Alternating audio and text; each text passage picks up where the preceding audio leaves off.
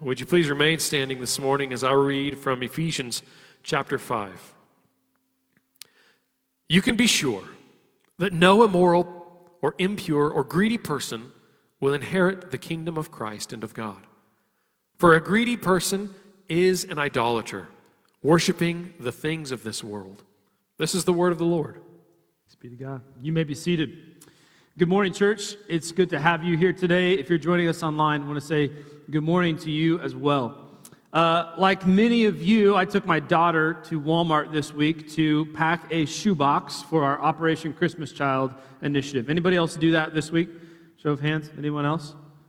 Wow, I'm the only Christian in the room today. Okay. Oh, okay, right there. Uh, Campbell and I went to Walmart and uh, we began to kind of meander our way uh, through the aisles and, and pick out things uh, for other people. And Campbell, although she speaks very well, still says a few things a little bit differently. And she had a few phrases that she would frequent very often as we were picking stuff up and putting it in the cart. She would look at me and say, Oh, Daddy, I think I would like that, right? And so we're picking out toys and hygiene items and school supplies, and we're putting them in the cart. And, and she just kept saying, um, Daddy, how about we get me some toys? And she couldn't get it out of her mind that this trip to the store was not about her. Now, Campbell just celebrated a birthday. She just turned three, and we had a party, and lots of people came, and, and she got all kinds of gifts. Um, Campbell lacks nothing. Uh, she's spoiled and doted on and has everything she could ever need or want. Um, there is nothing that she needs that she doesn't have. In fact, she has far more than she needs. And, and really, we're at a point uh, in our lives as parents, Bailey and I, where we need to throw something away before we allow her to have something new. So all of her birthday presents went into the basement until we could throw away certain things in our house. She could not get it out of her head, though, that that trip to the store wasn't about her. And even on the way home, when we walk in the door to show Bailey what we had got, she kept saying, Daddy, where are all of my things? Where are all of my things? She is just so much like her mom. It's unbelievable. the deadly sin we are talking about today is greed. And if I'm being honest, she's a lot like her dad. A lot like her dad. I'm going to do the preacher thing where you're going to turn to the person next to you and say something, okay? So turn to your neighbor and I'll feed you a line. Here we go. I might be the greediest person I know. Praise God. It's good to start a sermon on sin with a full confession. Uh, the Apostle John says that if we confess our sins to one another, the Lord is faithful to forgive. So thank you for confessing your sin today. Well done. Greed is the excessive desire for more of something, specifically wealth or possessions. But it's the desire for more with a specific bent. The bent is the belief that there is never enough. You can never have enough. Greed is the illegitimate child of both fear and desire. Fear is the fire that forges greed. That fear is fed by the haunting thought of, of what happens when this runs out. It's a fixed amount idea that, that there's this market cap on all the things we enjoy or that make up our lives. And if we were to distribute those, we would be left with less than we need. If we're to share what we have, well, what's left over for us? How will we survive? How will I have what I want if I give what I have? So, this morning, we're going to talk about greed, and, and I'll just use these three words to frame up our time. The first is pie. Happy holidays. Pie, pursuits, and pipes. Pie, pursuits, and pies. Let's talk about pie for a minute. I love pumpkin pie. Anybody else love pumpkin pie? Pumpkin pie person. This is my favorite holiday food, right? Not just Thanksgiving. Like this, this is it. And if you're a pumpkin pie fan, really, pumpkin pie isn't even your favorite food. Here's how you like it. You love whipped cream with a little bit of pumpkin pie on top. Amen? Amen. So I, I love pie, and no one wants to be the last one to the dessert table because you just get the leftovers.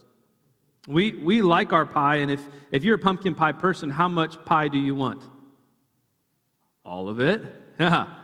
Praise God. All of it. I preached the sermon on gluttony two weeks ago. That's in the rear view, so now let's really get into it. Pumpkin pie, if you're a pumpkin pie person, you want all of it. And pumpkin pie, or pie in general, is a really good way to look at our lives. Like we, if we think about everything that God has placed in our possession, it can be summed up in a pie. And how much of our lives, how much of our, our stuff and our money and our wealth and our possessions and our, all the stuff that we've accumulated, how much do we want of that? All of it and more. In fact, we, we make the, the, the sole reason for our existence of how do I get more pie? How do I get more pie? Stephen Covey, in his book, The Seven Habits of Highly Effective People, coined this idea by using these two terms scarcity and abundance. He said, All of us have this frame of mind. We either think in scarcity or abundance. And scarcity is driven by fear. It's a mindset driven by fear. There's a, a reluctance to even contribute to the needs of other people. There's this overwhelming bent and overemphasis towards our own well being that I need to take care of myself first. We've taken the idea of put your own oxygen mask on before you help other people way too far. This kind of thinking and framing up the world leads us leads us to greed because the assumption is there's only so much pie to go around. And if I give away my pie, well, then I won't get any. Friends, can I tell you what line of business God is in? Maybe you've never heard this before. God has a job, He runs a bakery. God's producing pies at an alarming rate, and He never runs out of them. God is a God of abundance, and there's too many of us that have held on to our pie for so long, believing that if this leaves our hand, then there's nothing left, not realizing there's a backlog, dozens and dozens of pies that God's been waiting to place in your lap. God's not a God of scarcity, He's a God of abundance. And God hasn't put pies in our possession so that we can hoard them, so that we can hold on to them, making sure we enjoy every last ounce of them. God has not placed pies in our lap to consume them, but to use them to contribute towards kingdom ends. It's this fear that forsakes us into greed because we look to find salvation through accumulation. The world is crashing in on itself, and my, my only hope is to have more money, more power, more possessions than other people. And we might not ever say it that way or, or think about it that way, but that's really how we operate. Almost all of us are motivated by fear to some degree or another. And it's that intimidation that leads us to insulation. That insulation that leads us to accumulation, because in accumulation we think we will find salvation. Most of us are either wrapped up in this insecurity or in idolatry. We're greedy people. You said it yourselves. I might be the greediest person I know. We're afraid we're afraid of being forgotten or unimportant or insignificant or unlovable or undesirable. So we make all these gestures to insulate that insecurity. Look at this car that I drive. Aren't I important? Look at my house. Aren't I successful? Look at the clothes I have on. Don't I matter? Look, look at my kids. Aren't I significant? All of this greed is driven by insecurity this intimidation that leads to attempts at insulation, which breeds accumulation, all in hopes of finding some salvation. It's a common misconception that greed is a wealthy person's issue. Some of the greediest people that I've ever been around don't have very much at all. Some of the most generous people I've ever been around are wealthy. While there is a certain, there's a certainty that uh, there's a greater temptation towards the love of money when you have it, greed plagues both the prodigal and the penny pincher alike. Greed cuts both ways. It's not just a sin that stalks those who have and selfishly keep, but also those who have not and want disproportionately. Desire is not bad. Desire is created by God and instilled within us. Desire leads us to some of the best things that we have and enjoy in this world. I have a wife because I had strong desires. You're at church today because you had a strong desire to be with God and His people. Desire is good, created by God and placed within us. It is not desire that is from the devil, but disordered desire. Remember, He deals in chaos. The devil cannot create, he can only corrupt. So, just like other deadly sins, greed is a corruption of what is good. Desire that is disordered leads to our demise. Here's what the author David Mathis says Scripture locates the problem of greed in the inordinate affections of our hearts rather than in money per se. This means you can have a greed problem even if you don't have a lot of money. The issue is not in what you possess, but what possesses you. Now, biblically, greed is largely synonymous with another word called covetousness, which typically craves things or possessions. Covetousness is the overwhelming desire to possess something that belongs to someone else. It is one of God's commandments to Israel you shall not covet. And there are two things at play in our covetousness. First, we take from others. No matter the cost, we operate out of this scarcity mindset. There's only so much pie to go around, and if you have it, that means I don't have it and I want it. Fear drives that kind of future. Second thing we do is this we take matters into our own hands instead of entrusting them to God. Instead of believing in who God is, God is and wants to be your provider and sustainer. And learning to depend on Him is the essence of faith. Greed disorders our desires to serve lowercase g gods. Greed dishonors God by saying that we don't find Him trustworthy to provide for us. Greed also says that we don't think God and His provisions are enough to satisfy the desires of our souls. Instead, we feed our appetites with things, more things, expensive things, new things. Greed makes a god of something other than God, which means it is only is not only a breach of the 10th commandment, you shall not covet, but the first. You shall have no other god before me. Thomas Aquinas says this, the desire for profit knows no limit. There is no salvation in accumulation. So let's dig into our text today. It's found in Luke chapter 12. You can turn there with me, or it'll be on the screens. And Jesus is once again surrounded by a crowd, and he begins to tell this parable after being prompted by a question. Luke chapter 12, verse 13. Then someone called from the crowd, Teacher, please tell my brother to divide our father's estate with me. Jesus replied, Friend, who made me a judge over you to decide such things as that? And then he asks, Beware, guard against every kind of greed. Life is not measured by how much you own. And then he told them a story. A rich man had a fertile farm that produced fine crops, and he said to himself, What should I do? I don't have enough room for all my crops. And then he said, I know. I'll tear down my barns and I'll build bigger ones.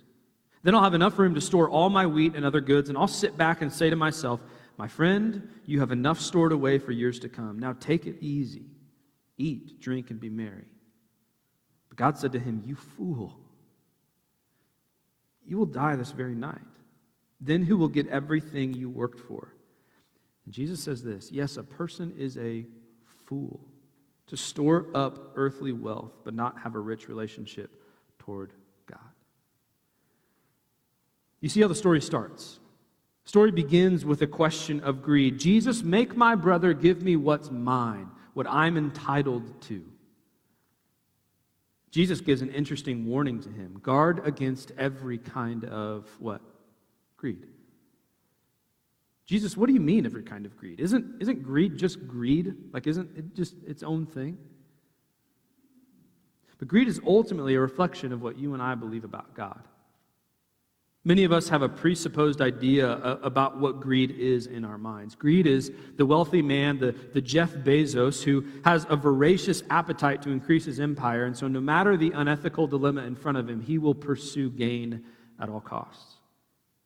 Greed is the, is the person in front of you in line at the church potluck who sees the limited portion of cheesy potatoes left in the pan and pays no regard to the dozens of people behind him, scoops them all up and puts them on his plate and walks on. That's greed, right? Course, this is purely a hypothetical scenario. But greed is not as simplistic as we hope. No one is off the hook here. No one is entirely generous. We are all greedy. You said it yourself.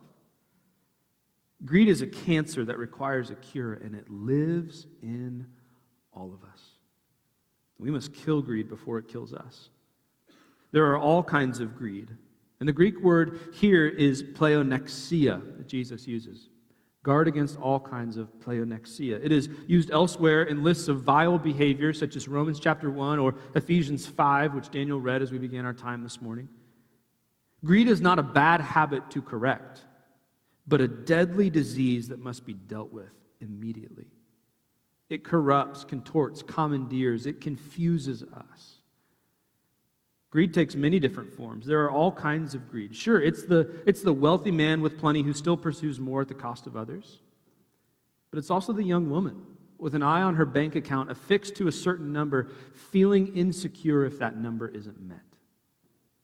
Greed is a regular giver to the church who refuses to be generous to their family because of a falling out that happened decades ago. Greed is a refusal to contribute towards the mission of the church and of God's kingdom because of a disagreement in philosophy.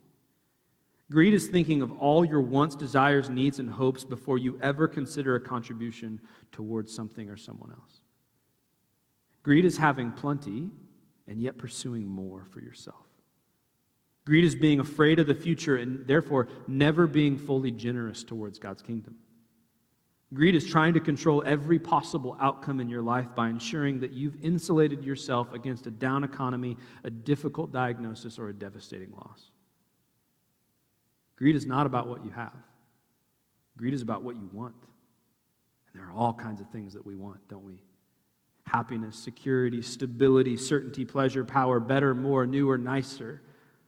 There's no limit to the things that we want. In fact, most of us get one of these not because we need a new one, but because there is a new one, right? At the end of the day, all sin is born from deceptive ideas. According to the author John Mark Comer, he says this Deceptive ideas play to disordered desires, which are normalized in a sinful society. The deceptive idea planted initially in our mind is that we can't trust God. You remember how our story starts. All the way back in the book of Genesis, a woman named Eve is in a garden, a lush, beautiful place entrusted to her and her husband Adam and there's a serpent that slithers up and plants a singular idea that God is not to be trusted. That the reason you aren't eating from this tree is not because there's detriment on the other side, but that God is keeping you from something. God knows that if you eat of this fruit, you'll become like Him. God's keeping you from something. Ignatius of Loyola says this that sin is an unwillingness to trust that what God wants for me is only my deepest happiness. And so, just like Eve, we take matters into our own hands. The word Jesus uses for life in this passage in Luke chapter 12, when he says the life does not consist in the abundance of our possessions, is the Greek word zoe. It's a soul life, an eternal life. There are three Greek words used for our one English word life, and they are bios, psyche, and zoe. Some of you have heard me preach about these words before. But essentially, the biggest deception we fall victim to as humans is the belief that by accumulating more bios, or by more material things, we will attain Zoe, a life that lasts forever. That if we have more of the material, somehow it transfers to the spiritual. And Jesus says the life you long for is not found in what is material. You don't actually want bios, even though you try to accumulate it constantly. You want Zoe. And he tells a story to the young man who wants what's coming to him. It features a rich farmer who has three faulty philosophies. The first is this this rich farmer foregoes wise counsel. Upon having an abundant crop, who does he consult? Himself. I'll say to myself, ah, I'll tear down my barns and build bigger ones. He foregoes wise counsel. He does not include the wisdom of others in his decision making. Number two, he forsakes the needs of others. He refuses to be cognizant of the world around him and rather only thinks about what he can attain. So he builds bigger barns. And number three, he forgets that life is eternal. He spends all his time focused on what he can accumulate, and he sits back and he says to himself, I'll have enough stored away in my barns for years to come. And Jesus finishes the story this way Yes, a person is a fool to store up earthly wealth, but not have a rich relationship with God.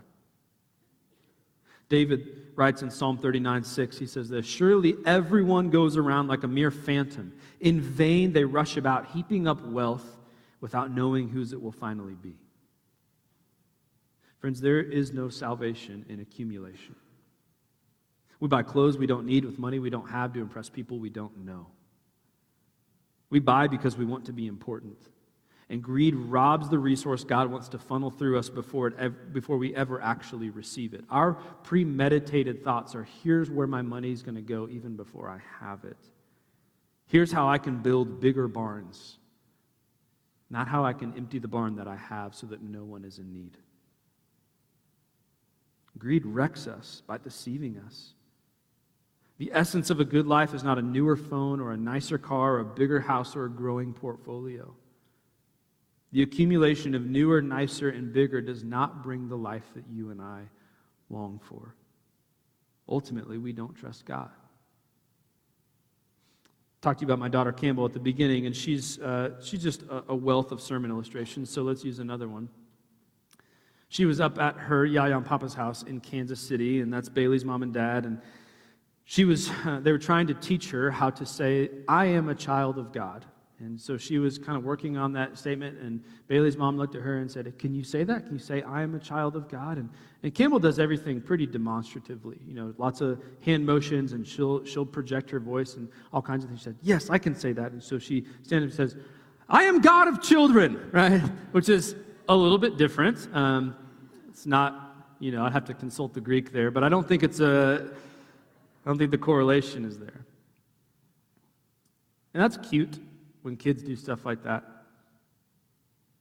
It's alarming when we do it. It's essentially what we're doing. I am God. I'm going to build bigger barns. I'm going to fill them so that I don't feel insecure. I'm going to attain my salvation through the accumulation of whatever it is. Here's how Jesus, after talking about the heart of the Father to care for his children, finishes his teaching on money in Luke chapter 12. This is verses 33 and 34. Sell your possessions and give to those in need. Some of us didn't want to come to church and hear that today. This will store up treasure for you in heaven. And the purses of heaven never get old or develop holes, and your treasure will be safe. That's ultimately what our fear is about. It's ultimately what our greed is about. How can I ensure my safety? How do I have a life that lasts forever? And Jesus says, This is it. Stored in heaven, it's safe there. No thief can steal it, no moth can destroy it. Whatever your treasure is, there the desires of your heart will also be. If you've seen the, the series of movies, The Pirates of the Caribbean, you know that Captain Jack Sparrow has a compass. Have we seen these movies? You know what I'm talking about? He has a compass, and that compass doesn't point towards north. What does it point towards? Yeah, whatever your heart wants most. And so it leads to some comedy or some interesting plot developments because of how the compass is spinning. It's really no good in terms of nautical wayfinding, but it, it points toward, towards whatever the holder's heart wants most. I don't believe that's just something for a fantasy film. I think we have that. We have something that points towards whatever our hearts want most. It's our money. Desire is not bad, but greed is desire that is corrupted. It's a disordered desire. Whatever you are pursuing with your money and possessions, that is the deepest desire of your heart, and you'll find your heart wherever you've sent your money. Randy Alcorn says this if you want your heart to be in heaven, you got to send your money there first. I came across some interesting statistics this week about Americans and what we consume. The average American home has over 300,000 items in it. I balked at that as I was, yeah, get some, get some looks over there. I balked at that, and then I went home and walked through my house. You should do that today and start counting. You'll be alarmed at the amount of stuff that we all have. We consume twice as many consumer goods as the average American home just 50 years ago. And none of our basic needs have changed. The average home has tripled in size in the last 50 years. We're really good at building bigger barns. 25% of people with two car garages don't have room to park a car due to clutter. Amen? 32% of people with two car garages only have room for one car. Guilty as charged. There are 7.3 square feet of storage space for every person in America. My guy Phil in the back of the room knows how much stuff people have, all kinds of it. We could sleep our entire nation in our storage facilities. The average American is $15,000 in debt on just credit cards. That's not medical bills, that's not mortgages, that's not student loans. That's just credit cards. Average. And yet, for all of this accumulation, well being by every metric has been on the decline since the year 1952. All of the stuff that we can now have, all of the shiny toys that we now carry on in our pockets, life hasn't gotten better. A lot of social research that has happened over the last decade or so, and it all points to this idea of teasing out the phrase, money can't buy happiness. It's not entirely true. It's not, also not untrue. If you're in poverty, having a living wage dramatically changes the state of your life. If you go through life without even being able to meet your basic needs, having the ability to have basic needs met radically changes person. And yet, there is a threshold. There is a threshold that we eclipse in which our happiness actually doesn't grow, it declines. And by every metric, by all the research out there, $70,000 a year for a household is as happy as you'll ever be. Happiness actually declines as you eclipse that figure. In 2019, Americans spent 95.7 billion, billion with a B, billion dollars on their pets. We love Fido, don't we? The annual cost to create basic disease control and health systems for the world's poor is roughly $30 billion a year. For the world's poor.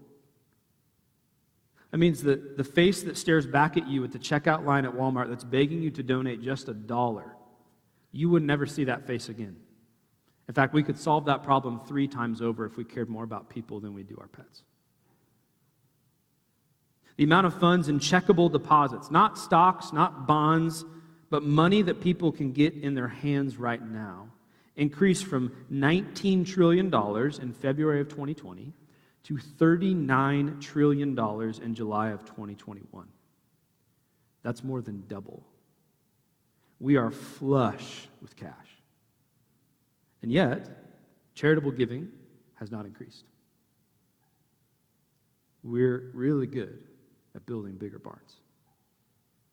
Life does not consist in the abundance of possessions. Here's how Paul encourages Timothy, who's a young pastor in a place called Ephesus. He says this in 1 Timothy chapter 6, starting in verse 6. But godliness with contentment is great gain. For we brought nothing into the world, and we can take nothing out of it, but if we have food and clothing, we will be content with that. Those who want to get rich fall into temptation and a trap, and into many foolish and harmful desires that plunge people into ruin and destruction. For the love of money is a root of all kinds of evil. Some people, eager for money, have wandered from the faith and pierced themselves with many griefs. You've probably heard that phrase before. The love of money is the root of all kinds of evil. But why does Paul use the word evil and not sin? Why does he not say the love of money is the root of all kinds of sin? No, he uses a different word. He uses the word evil. Evil is more than sin. Sin is an action, but evil is an attitude. And while we are all guilty of sin, not all of us are evil. Some of us who cheer for the Raiders, we're questioning, but if sin is lying with a prostitute, evil is the brothel. Evil sets the table for sin and invites guests over for dinner. Evil is a state of mind that says sin should be pursued. And where the righteous person experiences temptation but wages war against those desires, the evil person welcomes temptation and puts up no resistance. Instead, he tears down any barriers and creates no boundaries. Evil brings a darkness that is impossible to escape. And that's the kind of thing that the love of money does. It does not create sin, it creates evil. It makes our desires so disordered that righteousness isn't even on our radar. Billy Graham said this that greed is probably the parent of more evil than all the other sins combined. Greed is deadly and that she is the mother of all kinds of wickedness. According to the scriptures, greed blocks love, it breeds death, it gives birth to lying, it introduces strife into our lives, it creates fighting and quarreling and murder. And we judge every financial decision we make through one paradigmatic question, and here it is What's in it for me? If I give this up, what do I gain? What's in it for me? And that's why I love what Paul says to Timothy right at the beginning of the passage that we just read 1 Timothy 6 6. Godliness with contentment is what? Great gain. That's the more you've been looking for. So, the opposite of greed is not asceticism. It's not eliminating everything from our life. It's deep contentment in who God is. Contentment moves me from seeing all that is in my possession as something to be consumed into a different category. This is something to be contributed. There's another pie coming to me after I distribute this one. We've used this statement uh, from stage quite a bit over the last year that God loves to pour into pipes, not pails. And if we are to be people who wreck greed before it wrecks us, we have to think about ourselves that way. A pail carries a limited supply. There's always a scarcity because the moment you dump some out, you don't know when it'll be filled again. But a pipe, pipe's not limited by supply, it's connected to the source. It's funneling everything towards something else. So there are four ways I think we can wreck our greed before our greed wrecks us. The first is this that we should decide before the dilemma. Decide before the dilemma. You can sit here right now and determine ahead of time, or you can have a conversation over lunch with your spouse or at home this evening and say, I am or we are generous people. I am a generous person. And so, in the moment of need, when someone's requesting something of you, a new initiative, a new opportunity to give or to be generous towards someone else, you will always weigh that decision against the thing that you want. If we increased our giving here, we couldn't afford this new car. If I give $100 to this person right now, I can't go out to eat this next week. But you can decide ahead of time I am a generous person. And I believe God puts people in my path as an opportunity to be a pipe and not a pail. I'm poured into to pour out. Decide before the dilemma. Number two, find faithful financial friends. How's that for alliteration? The rich fool asks only himself what he should do with his more. I said to myself, I know I'll tear down my barns and build bigger ones. We have to get better at seeking good, wise, godly counsel on how to steward our resource. You realize Jesus talks more about money than heaven and hell combined. And yet we don't talk about our money with anybody. We don't bring it up. It's taboo. It's off limits. Don't ask me how much I make. Don't ask me how much I give. Don't. We come into a place like, like church and we start talking about money from the stage, and everyone just gets a little bit on edge. We don't talk about our money with anybody. John Mark Comer, the author that I, that I referenced earlier, has a good close friend. And he says every year we sit down together, we share our tax returns, we say, here's how much money I made, here's how much money I anticipate making. Then we show each other our budgets and we say, here's how we're going to use that money as wise stewards of what God has placed in our possession. And then they have another thing that they hold each other to. If they ever want to spend more than $1,000, they have to ask permission of that friend. For some of us, we're thinking, oh, heck no, techno, right? That's so far from where we're at.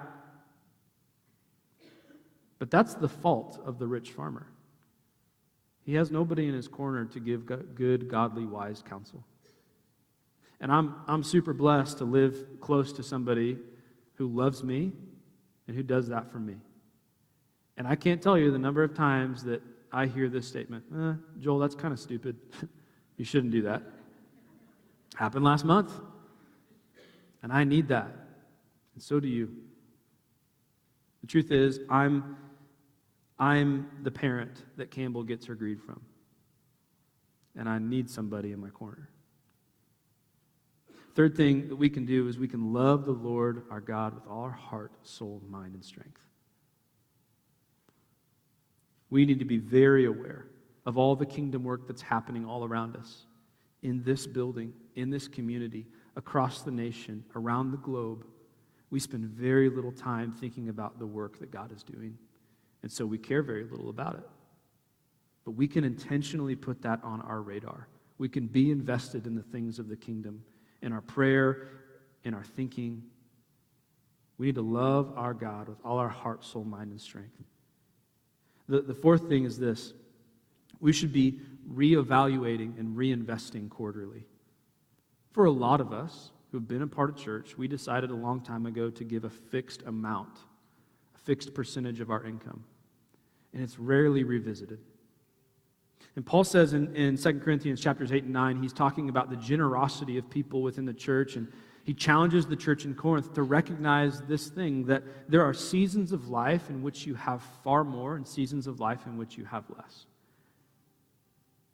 And so he challenges them to rethink how much they're giving because it, it's a reflection of what we believe about God. We can reevaluate and reinvest quarterly, just like you would with your financial planner to sit down and say, hey, how does my portfolio play out towards the future that I want? You need to sit down and have that conversation with Jesus. And say, Jesus, have I sent my money where my heart will be? Reevaluate and reinvest. Make your chief financial ambition to be rich toward God. Jesus says, if you don't, you're a fool. There's a history of generosity at this church.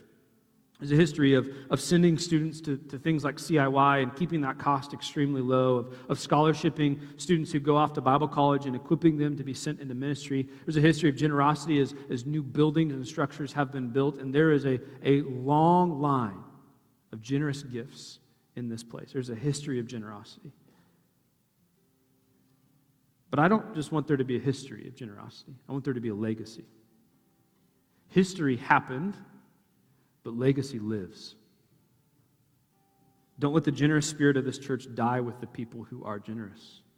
Become the next wave of wealth toward God and His kingdom. History happened, but legacy lives. I want to close with this this morning. It's an um, illustration that I, re- I read from another author this week, and he talks about this that obviously it's fatal to not inhale, right? You let go of all your breath and you don't take another one, newsflash, you'll die. But it's equally fatal to not exhale. That if you were to take a deep, big, deep, full breath in and hold on to it, and never exhale to take another one, carbon dioxide will build up in your blood and it will rob your body of the oxygen required to function. Brain damage and eventually death will follow. And Jesus Jesus teaches us the wisdom of inhaling and exhaling, especially when it comes to the resource he's placed in our possession. And it goes like this starts with an exhale sell everything, then come follow me. Sell everything, then come follow me. There's a balance to how we follow in the way of Jesus. Those who hoard God's mercy die like a person breathing in and persistently refusing to exhale. Those who stockpile the gifts of God are eventually destroyed by them.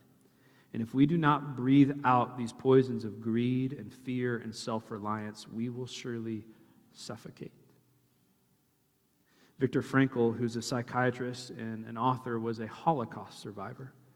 He experienced the terrors of the Nazi prison camp Auschwitz, and he wrote about his experience that those in Auschwitz who gave away their food were more likely to survive.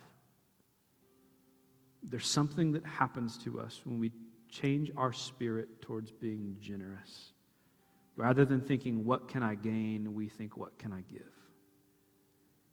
There is no salvation in accumulation. Life, real life, Zoe life, the, lo- the life that we long for, is not found in an abundance of possessions, but in deep contentment towards Christ, who generously supplies all that we need. And if you want to wreck your sin, if you want to wreck your greed before your greed wrecks you. We need to seek contentment in Christ and give generously towards his kingdom. Let's stand and sing to him now.